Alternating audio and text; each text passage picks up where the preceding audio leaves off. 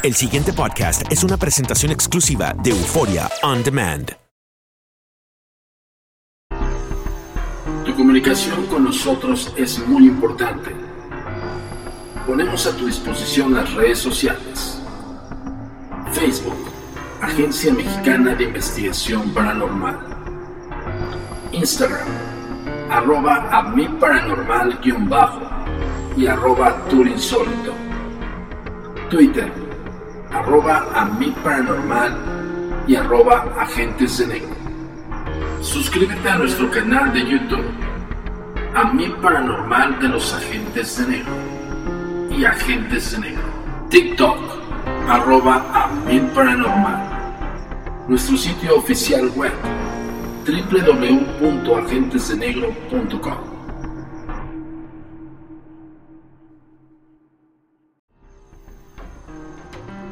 Atrévete a cruzar el umbral de lo desconocido con los misterios clasificados como los códigos paranormales, enigmas que desafían a la ciencia, conspiraciones y creencias insólitas, fenómenos paranormales, bestiario mitológico, invitados especiales, la bitácora insólita, el diario de un investigador.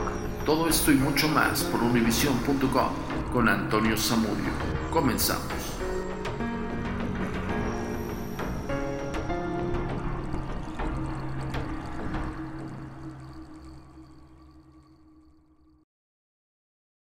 Hola, ¿qué tal? Bienvenidos una vez más a Códigos Paranormales, los podcasts de lo desconocido, a cargo servidor y amigo Antonio Zamudio, director de la Agencia Mexicana de Investigación Paranormal, Los Agentes de Negro.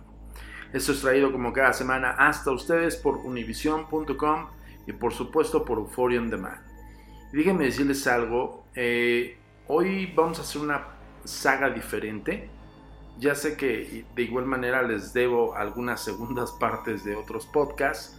Hemos estado a full time con el proyecto de Netflix y justamente quiero comentarles esto. Eh, vamos a escuchar los podcasts en las siguientes semanas de los desclasificados de Haunted Latinoamérica. Todos esos casos que no fueron seleccionados para la, nueva, la primera temporada, perdón y que pues bueno quedaron en el tintero pero pues aquí te los vamos a ofrecer para que tengas todo lo que todo lo que nosotros investigamos prácticamente todo lo que nosotros pudimos recabar. Y, hubo casos que, que, no por eso le llamo yo los desclasificados de Haunted Latinoamérica. Primera temporada ya estaba hablando de la segunda no es primera temporada. Son aquellos casos que no no por el hecho de que no sean eh, fuertes o que no sean, eh, vaya, que no tengan un peso mayor, ¿no? Porque cada caso es muy diferente y cada caso para nosotros es, muy valuable, por supuesto por todas las personas que afortunadamente se, aventuraron a, decirlo, a contárnoslo y, por supuesto a evidenciar todo lo que ellos vivieron. Pero eh, obviamente la plataforma tiene un, filtro más de dirección que ellos eh, eligen los más impactantes y ya lo vimos. Hunter Latinoamérica primera temporada, top, top 10. Entonces, eh, yo quiero comentarles esto y compartirles que hubo casos que se quedaron en el tintero y que no llegaron a, ser vistos en Hunter Latinoamérica primera temporada, pero que son muy buenos. Entonces aquí les tengo una saga que voy a ir presentando en las próximas semanas de estos, como yo los denomino, los desclasificados de Haunted Latinoamérica. Ya no voy a hacer más tanto preámbulo ni nada de estos rollos.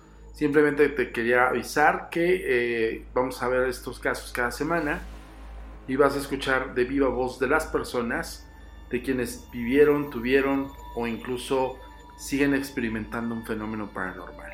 Bueno, yo con esto me despido y nos vemos la próxima semana con otra entrega más de los códigos paranormales. Hasta la próxima. Ok, buenas noches Dorian, eh, perdón, Oliver. Este, por favor, ¿te presentas? Claro que sí.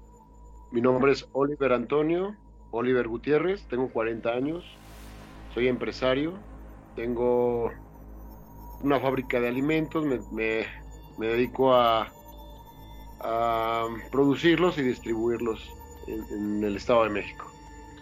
Ok. Todo la mexicana, típica mexicana. Ok.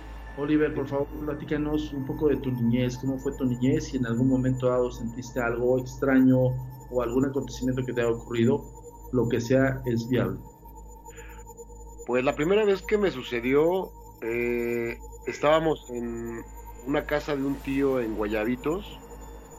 Estábamos todos durmiendo, éramos, eran como 10 camas.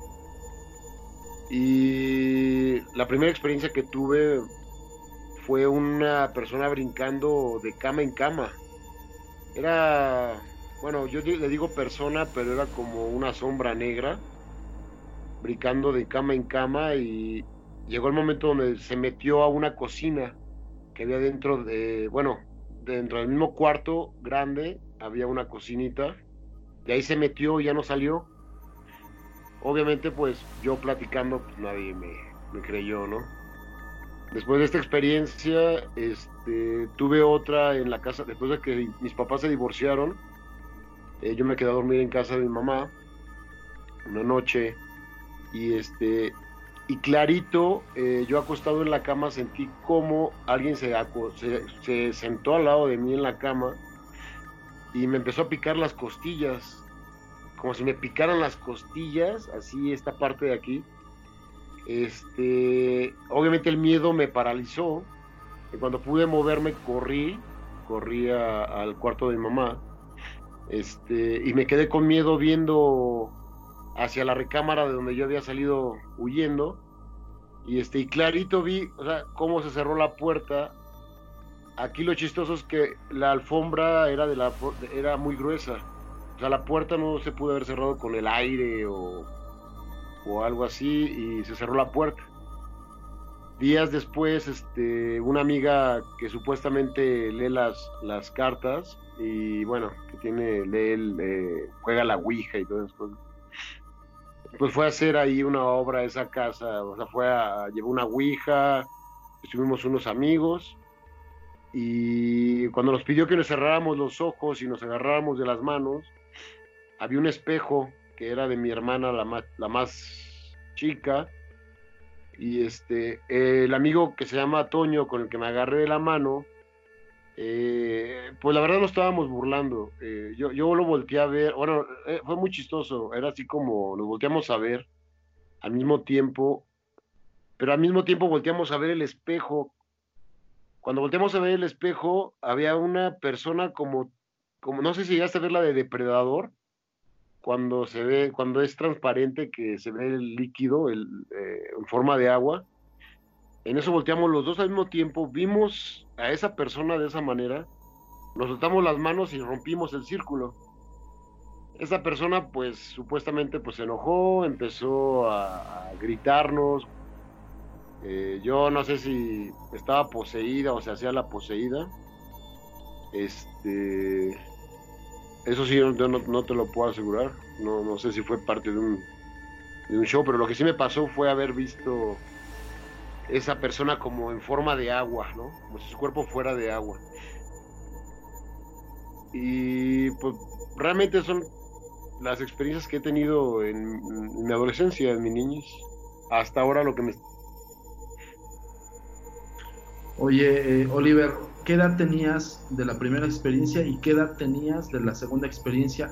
Retoma la pregunta. De la primera experiencia tenía tal y de la segunda experiencia tenía tal. Ok, de la experiencia donde estaba en Guayabitos, donde brincaba a la sombra esta de cama en cama, tenía 14 años. Y de la, de la separación de mis papás tenía 17. De cuando mm, vimos el espectro este en forma de agua a través del espejo. Ahora cuéntanos, actualmente ya me dijiste que dos experiencias tuviste en tu niñez, en tu, en tu adolescencia y actualmente estás viviendo con algo que no puedes explicar. Ahora sí que tú cuéntamelo así a tus palabras. Actualmente tal, ¿ok? Ok. Eh, actualmente eh, instalé unas cámaras de video en la fábrica. Y eh, la verdad que, bueno, yo he visto cosas muy extrañas en, las cámaras. Este, la gente se queja de que les tiran los cubiertos, les apagan las estufas, pero de apagar totalmente la, la llave, no de que se apague el fuego. Este, yo eh, lo más, pues sí fue lo más impresionante que me pasó. Estábamos en el área de cocimiento, terminaron de cocerse eh, los tamales, porque estábamos cociendo unas ollas de tamales. Nos pusimos a acomodar en contenedores de plástico. Este, mandé a la gente a hacer el atole porque había que entregar atole. Yo me quedé acomodando los tamales. Y tenemos un stand de fierro eh, donde también se acomodan charolas de inoxidable. Obviamente cada charola de pesar como 2 kilos, 3 kilos yo creo. Entonces yo acomodando, de repente escucho el sonido de cómo cruje el, el, el stand de fierro y se cae. O sea, el, el stand de que nunca se había caído se cae encima, bueno, no encima de mí.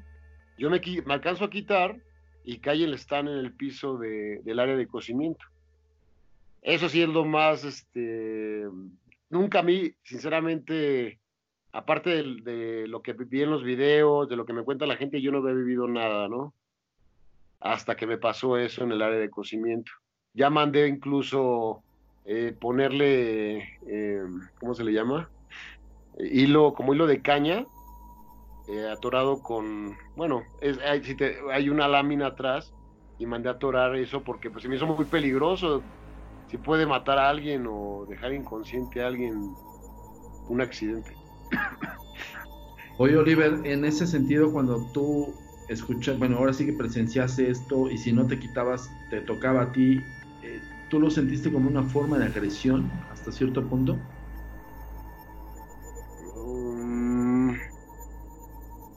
Te soy sincero, no, no sabría decirte. No sé, pero eh, obviamente, pues el stand, sí, si yo no me quito, me cae encima. Y el stand tiene 10 años ahí, o sea, nunca, nunca el stand se había movido solo ni se había caído solo, ¿no? O sea, sinceramente, pues sí podría decirse que, que si alguien lo tiró, ¿no? Oye, Oliver, eh, de entre todas las narrativas de tus empleados, eh, de hecho, incluso lo vimos en, en, alguna de las cámaras que nos enviaste, se ve una, se ve una sombra una, de una figura humana. ¿Puedes contar eso eh, y sobre todo los, lo que te han reportado tus empleados? Entonces lo vas a retomar así. Dentro de las cosas que me han reportado, y, y platicas lo de la sombra, por favor. Espérame. Ah, ok. Bueno, y los empleados, dentro de las cosas que me han platicado, eh, me platican sobre una sombra, una sombra negra. Eh, había, hay un, eh, había una persona que se acaba de, se murió el año pasado, se murió en el mes de julio, era un chavo, este, creo que se llamaba Roberto. Él decía que veía a un, a un joven, un joven caminar en la fábrica, estando los demás. Eh, pues para mí era nuevo porque yo el año pasado apenas instalé las, las cámaras. Yo, pues obviamente, sí. Pues yo pensé que a lo mejor el chavo estaba loco o algo así, ¿no? Nunca le tomé la atención. Pero era uno de los que me comentaba seguido que veía a un chavo ahí. Después de eso, este. Eh, la, bueno, hay una señora que, le dicen la señora Reina, se apellida Reina, de, se apellida Reina. Ella comenta que los cubiertos se los tiran. O sea, que ella acomoda los cubiertos, los lava y de repente le tiran así, tal cual, una cubeta con los cubiertos. este. Bueno, infinidad de cosas que les apagan el radio. Este. Que les mueven las ollas, como que golpean las ollas. Pues cosas así. No sé si. Y en las cámaras se ha visto muchas como energías, yo quiero denominarlo no orbs propiamente, pero de todos los materiales que nos has enviado, Ajá. se ven muchos cúmulos de energía, que son estos, estas emanaciones extrañas medio translúcidas, pero lo que nos llamó mucho la atención fue justamente cuando se empezaba a escuchar ruidos, ¿te acuerdas? Como golpes. Ajá, sí, sí, sí. Y de repente en al fondo, en alguna de las cámaras, se empieza a ver como una especie de sombra. Platícame eso, que justamente tú me lo compartiste y me dijiste, mira, esto salió en la cámara, ¿no? ¿Cómo lo, te lo explico?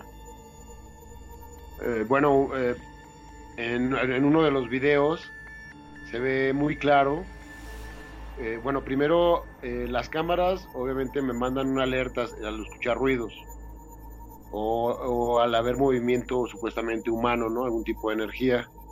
Este, entonces yo, yo checando las cámaras, pues escucha cómo se cómo golpean, golpean, sí, como si fuera con un mazo un martillo. Y, pues no hay nada alrededor con, con, lo que puedan golpear la pared o que estén trabajando o que haya alguna obra negra, nada, nada, nada.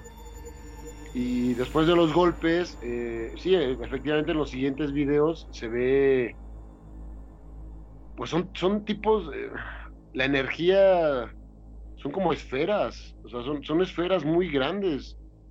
Eh, realmente van flotando poco a poco, como si fuera un globo de helio, así se ve la energía. Y luego de repente hay, hay un momento donde ¡pum! vuelve a bajar hacia la Tierra. O sea, es impresionante el, tanto el tamaño de la esfera como el movimiento que tienen realmente pues no puede ser un... Ah, hubo una, una ocasión que yo desperté a mi papá a las 3 de la mañana porque me mandaba alertas a cada rato la, la cámara, mi teléfono. Y al fondo eh, de una de las cámaras, por donde está eh, la cámara de congelación, se ve un...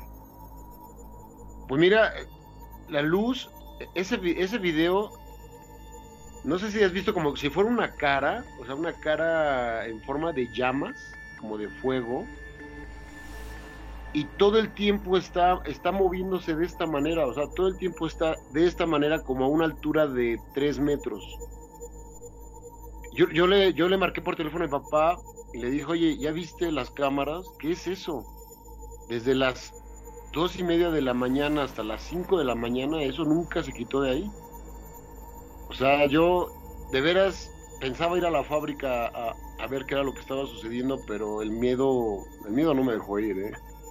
Mi papá tampoco quiso que quiso ir, o sea, sí era impresionante, la, o sea, eso duró mucho tiempo, mucho tiempo ahí.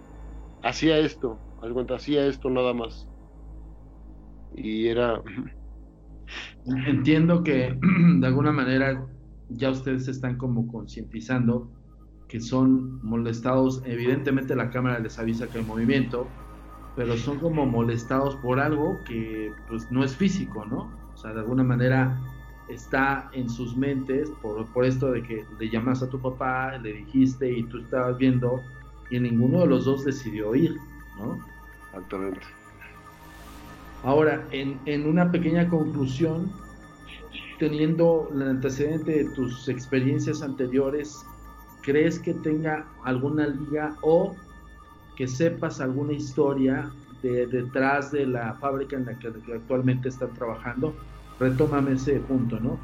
Uno, el evidentemente no sé si se liga o si se liga, porque nos causa miedo, y posterior a, a saber si hay un antecedente de la fábrica. Ok. este pues sinceramente, no sé si se ligue. Eh, no sé cómo. Eh, bueno, mira, te contesto primero otra. Eh, a mí me contaron, ya investigando, que antes pasaba un río por ahí. Que pasaba un río por, ahí por donde está construida ahorita la fábrica. Fue lo último que supe. Este mi papá eh, llevó el video eh, con su novia a casa de una amiga que supuestamente esta persona es como medium. Esta persona eh, cuando vio el video le dijo es un muchacho lo que es un muchacho que está atrapado en la fábrica pónganle una veladora y supuestamente el problema se soluciona. Pero así luego, luego, o sea, me contaron que luego, luego vio los videos y que dijo, es un muchacho el que está atrapado ahí en la, en la fábrica. Este, eso fue lo último que, que me enteré. Este, y que esté ligado a mis experiencias anteriores, pues no, no, no lo creo. No, no creo que. No, no creo. Ok, Oliver, con eso tenemos como el antecedente. Necesitamos, necesitamos saber este punto. Voy a, voy a dejar de grabar. Espérame. Tu comunicación con nosotros es muy importante. Ponemos a tu disposición las redes sociales. Facebook, Agencia Mexicana de Investigación Paranormal. Instagram, arroba a mi paranormal-bajo y arroba turinsólito. Twitter, arroba a mi paranormal y arroba agentes de negro. Suscríbete a nuestro canal de YouTube, a mi paranormal de los agentes de negro y agentes de negro. TikTok, arroba a mi paranormal. Nuestro sitio oficial web, www.agentesdenegro.com. El pasado podcast fue una presentación exclusiva de Euphoria On Demand. Para escuchar otros episodios de este y otros podcasts, visítanos en euphoriaondemand.com.